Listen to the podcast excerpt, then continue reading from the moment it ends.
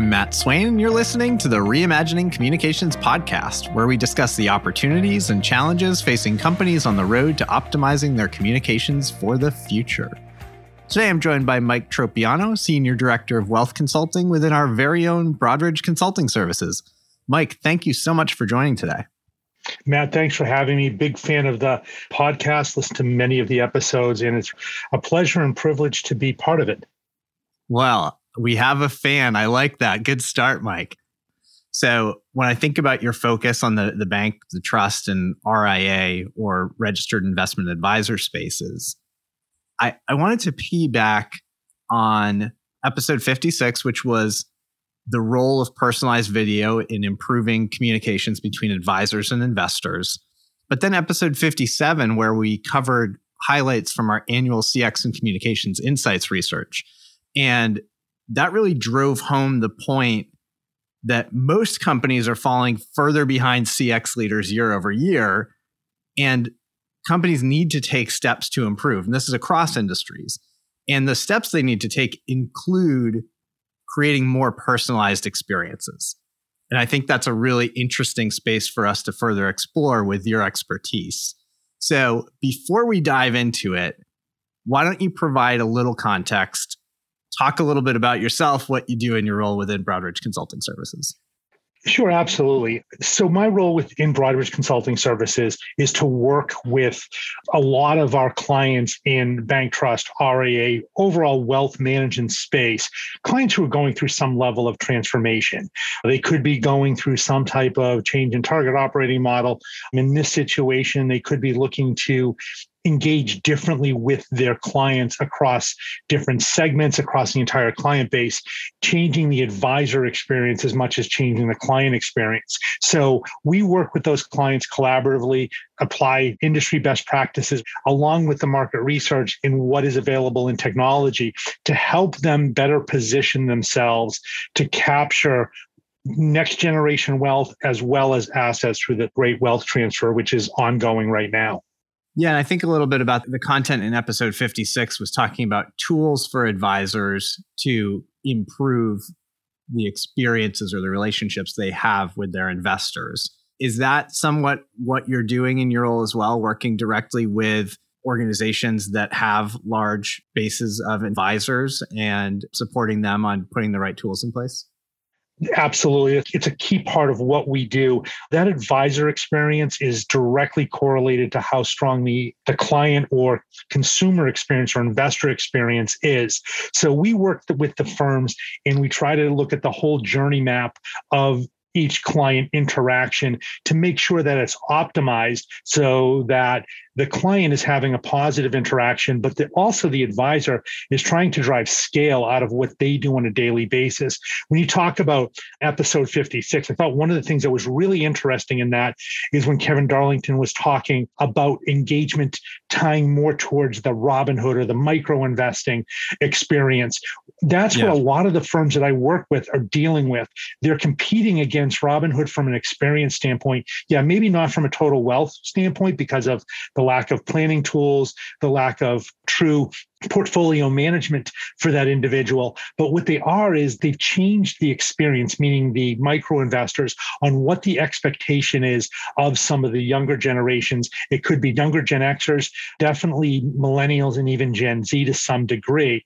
So that was a good part of episode 56, ties to what we're trying to do here within the wealth segments that I cover in consulting, similar to my role, you get to see and hear from a lot of different clients with varying challenges, with varying levels of transformation. I'd be curious to hear what you're hearing and seeing relative to what investors want from their trust providers or financial advisors or otherwise simply put, the investors are looking for a hyper personalized experience. Now, that isn't as simple as that. Hyper personalization means so many different things, and it really comes down to what the investor or what that client is looking for from the experience. If we were to to put three main themes or pillars around what needs to be delivered in that hyper personalization, The first thing I would talk about is we need to start changing the focus of the discussion to the client in their objectives, in their expected outcomes. Many times within wealth management, within the industry as a whole, we tend to talk about ourselves and we tend to talk about we did this for performance or we're doing this for expanding our asset management capabilities or investment capabilities or this is our new client portal or mobile app rather than focusing that discussion around what is the client really trying to do so we need to turn it from an inward to an outward conversation about the client.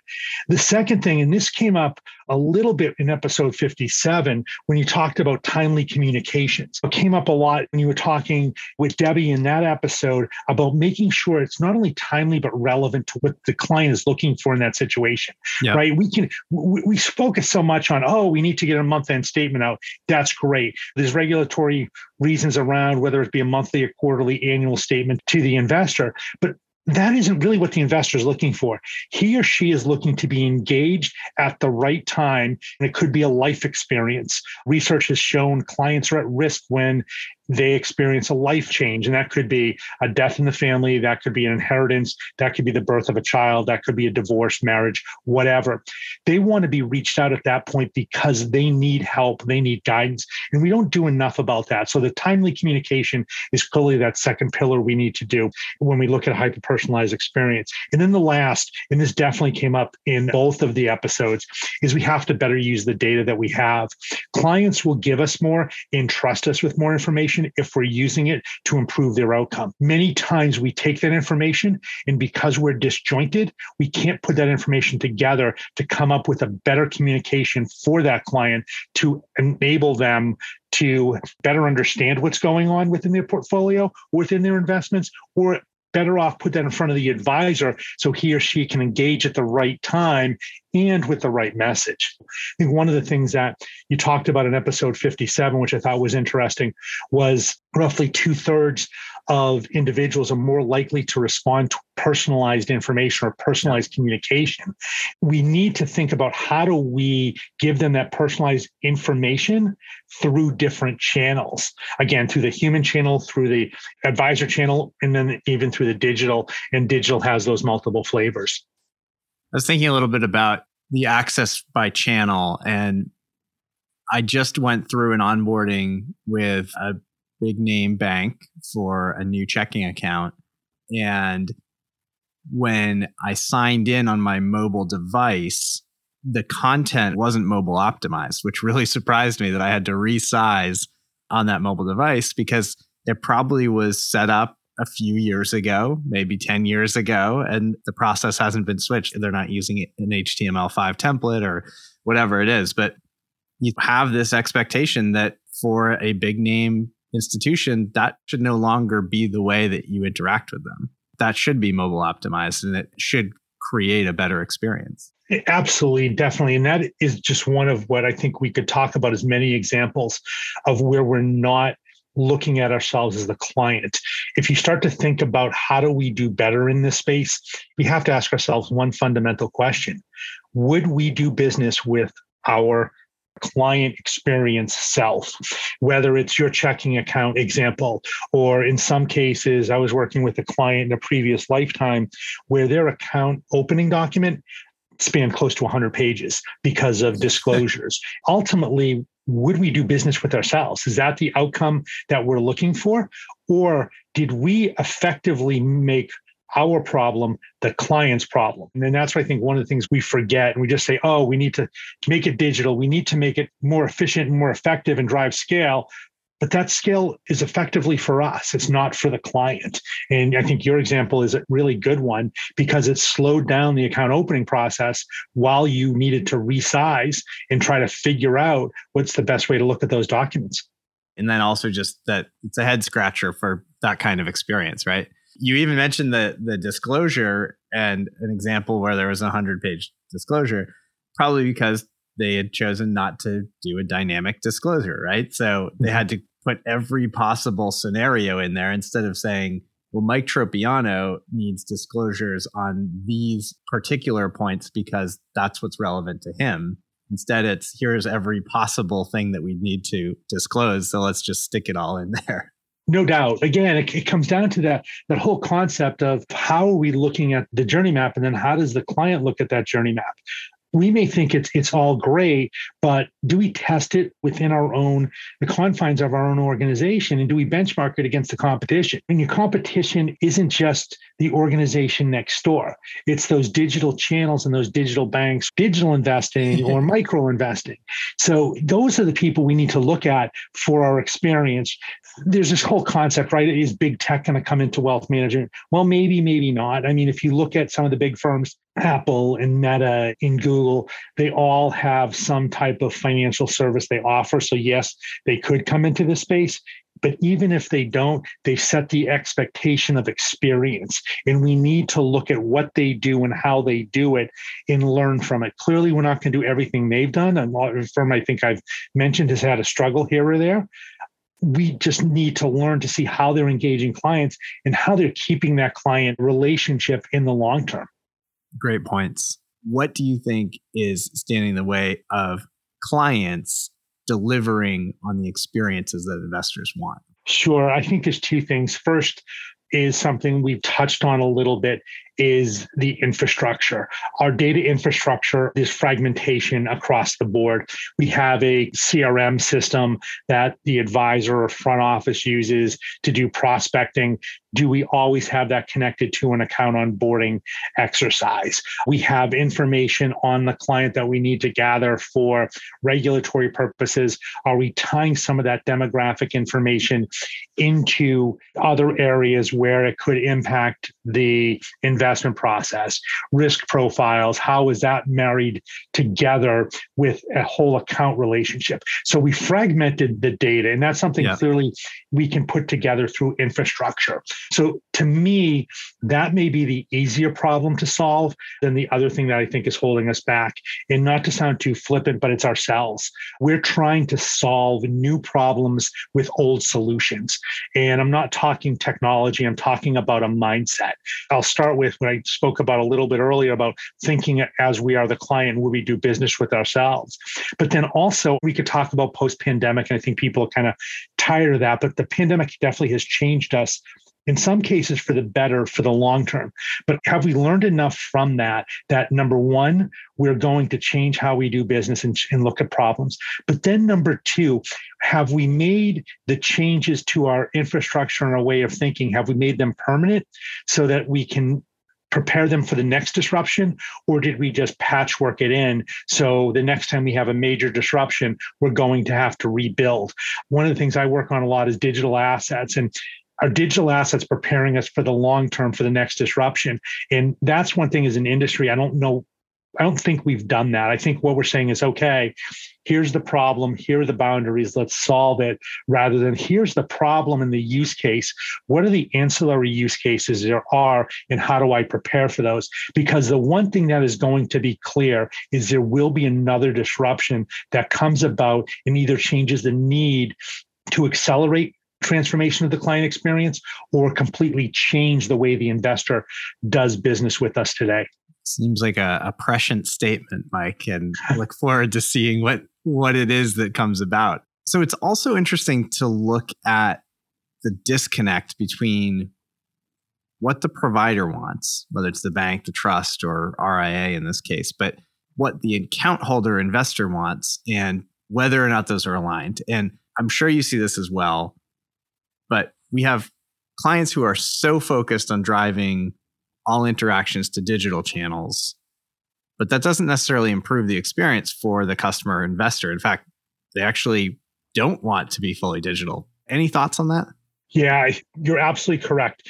Clients, no matter the generation, and this includes millennials, do not want all interactions to be digital, especially when they are paying for a service. If you think of some of the more frustrating interactions we all have, is when we can't get to an operator or we can't get to a human to solve a problem. So clearly we need to make sure we line that digital channel up to support many interactions but it can't support them all and we can't be pushing people to that we are humans we like human interaction we want to hear a voice on the other end we also want in some cases to be able to go and have a conversation. And that conversation, when I started in this industry, that conversation was a quarterly meeting, an annual meeting, depending upon where you were in the wealth life cycle. It could be a monthly meeting, but at least yep. it was it was a very structured engagement. What we're seeing is we're seeing less structure, but people picking up the phone and wanting to have that conversation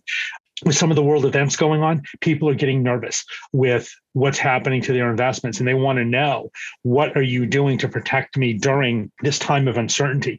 The start of 2022 is clearly different from a market standpoint than any of the previous probably five ten years with a lot of the volatility. Yep. you don't want to be looking at a digital experience clicking refresh waiting for an article to pop up to say okay make me feel good about my investments. You want to be able to pick up your advisor and say what are you doing? I saw this article about commodities. Is that a good fit for me or not? Are we going to stay the course? So we need to make sure two things. Number one, we offer the investor the way to get to that human channel. But then second is we give the advisor the tools in order to meet the expectations of the client. Most of what we do has been focused on next best action NBA, and we want to be able to be proactive with that engagement. But what happens if we need to be reactive? The phone rings. My phone rings. Matt Swain calls up and says, Hey, Mike, my portfolio went down 3% today. The market's down two and a half why? And if I'm sitting there saying, Matt, hold on, and you're clicking buttons and I'm running spreadsheets and I'm doing math on a legal tablet, right? That's a really bad experience. There's only so much I can say, hey, Matt, how's the wife and kids and golf game? Right? I need to be able to get to something about Matt quickly so that I can answer your question and build and continue to maintain trust with you. Because if I can't give you an answer, you lose trust in my ability to service you. And you're looking for somebody else at that point. So let's come back to the timely part of the conversation from earlier, that trend, because you mentioned world events and those maybe forcing people to revisit their portfolios. That's the type of moment that there should be a trigger where the financial advisor proactively reached out. Hey, we see what's going on. You engaged us for a reason we're staying the course because of XYZ or we've, we're making these changes because of ABC, right? But something proactive. So I don't call in a panic because I've been thinking about it all night. You've actually preempted that and put my concerns at ease. Absolutely. This clearly that starts to get to even some of the next best action where we're proactive with that communication. But let's take it one step further. Instead of a a major event or a world event. It's a personal event that we need to get on, in touch with the advisor. There's thousands of reasons why, but those are the things that we're trying to do. I am one of the millions of people who did download TikTok during the pandemic, and I get some interesting tips on TikTok, but it's changed yeah. how we consume information, right? And I go back to the, the stat that was mentioned about 75% of Gen X in millennials would be interested in receiving a short personalized video. Yeah right? If we talked about Twitter got us to 140 characters, although they've expanded to it, TikTok has got us to videos of a minute or less. There is a way for us to engage clients in that video so they actually see a face that matches a name that matches a brand. If we can use that video which is very easy to do anybody on a laptop can create those videos and then email them out or post them to a website or post them to a shared document share whatever it is. Those are ways that you can again get to that personalization or even get to mass personalization very easily. So mike that brings us to the question that i try to ask all of my guests doesn't happen every time, but we've got time this time. What do you think account holder, trustee, and investor communications experiences will look like in the coming years? Sure. There's clearly a transformation going on. However, it's not going to transform so much that paper goes away. To some degree, it will, but there'll still be people who want to see that physical paper, right? Go paperless. At a minimum, it could be a document that goes out, which is much more concise with the information somebody's looking for. There will be a change, I think, in digital engagement where we've always prided ourselves and we're going to give you as much information as possible. Uh, we're finding that's overwhelming consumers, and we need to make it concise and talk to them about what is important to them at that particular time. And we determine that, I think, by the data we have on them. It could be something about where is their portfolio moved. Again, I'll go back to life experiences and I'll even go back to where the markets are. So those are the things in which we should try to restructure the communication. So the last thing I'll mention is, is we need to better arm our client facing people with the data they need to engage. So the way I would describe it is if we look at those three things, again, paper will lessen probably won't go away at least for a generation or two.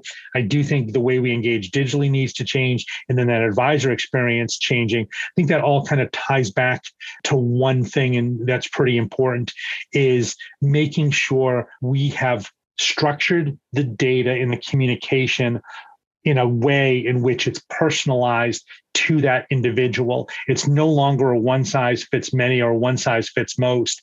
People are looking for it to be basically that's that segment of one and how we engage them. When we engage in communication, we have to think about how we communicate to the executives of our organization.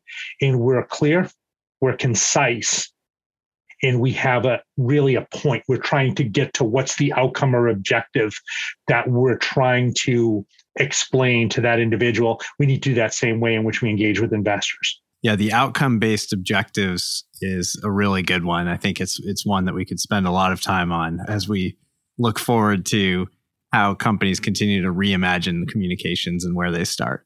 There's not a lot of differentiation in investment product, especially when we look at a lot of indexing that happens within portfolios. So we clearly differentiate ourselves by service, and that service is differentiated by how we communicate and if we don't communicate well, there's somebody else willing to communicate with that client in a better way.